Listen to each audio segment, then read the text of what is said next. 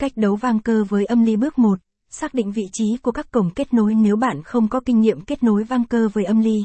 Hãy tìm cổng đầu ra tín hiệu output L, R, thường sử dụng cáp tín hiệu Canon, ở mặt sau của vang cơ.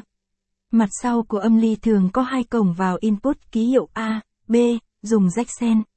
Bước 2, tiến hành kết nối vang cơ với âm ly sau khi xác định được các cổng sẽ sử dụng. Bạn hãy ngắt nguồn điện của tất cả các thiết bị, sau đó dùng dây rách Canon đã chuẩn bị sẵn, cắm một đầu vào cổng output của van cơ và đầu còn lại vào cổng input của bộ khuếch đại. Đối với đầu vào nhạc, bạn sẽ cắm một đầu vào nguồn, đầu còn lại vào cổng trên âm thanh cơ học. Ví dụ rượu có cổng aux và bạn muốn lấy nhạc từ điện thoại thì sẽ chọn cáp âm thanh 3.5 sang ACA.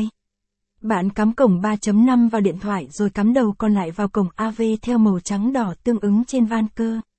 Bạn cắm phích 3.5 vào điện thoại rồi cắm đầu còn lại theo đúng màu ghi trên điện thoại lưu ý khi cắm jack 3.5 cần phải chuẩn và chắc chắn, tránh tình trạng cắm lỏng lẻo khiến tín hiệu âm thanh không ổn định. Bước 3, kiểm tra cũng như vận hành sau đấu nối vào sau khi kết nối âm thanh với âm ly xong. Bạn nên kiểm tra xem các rách cắm đã cắm đúng chưa, kết nối có an toàn và thiết bị đã được cấp nguồn, có nhạc hay chưa. Sau đó tiến hành bật nguồn cho thiết bị, nên bật nguồn của em cuối cùng, và vận hành chạy thử.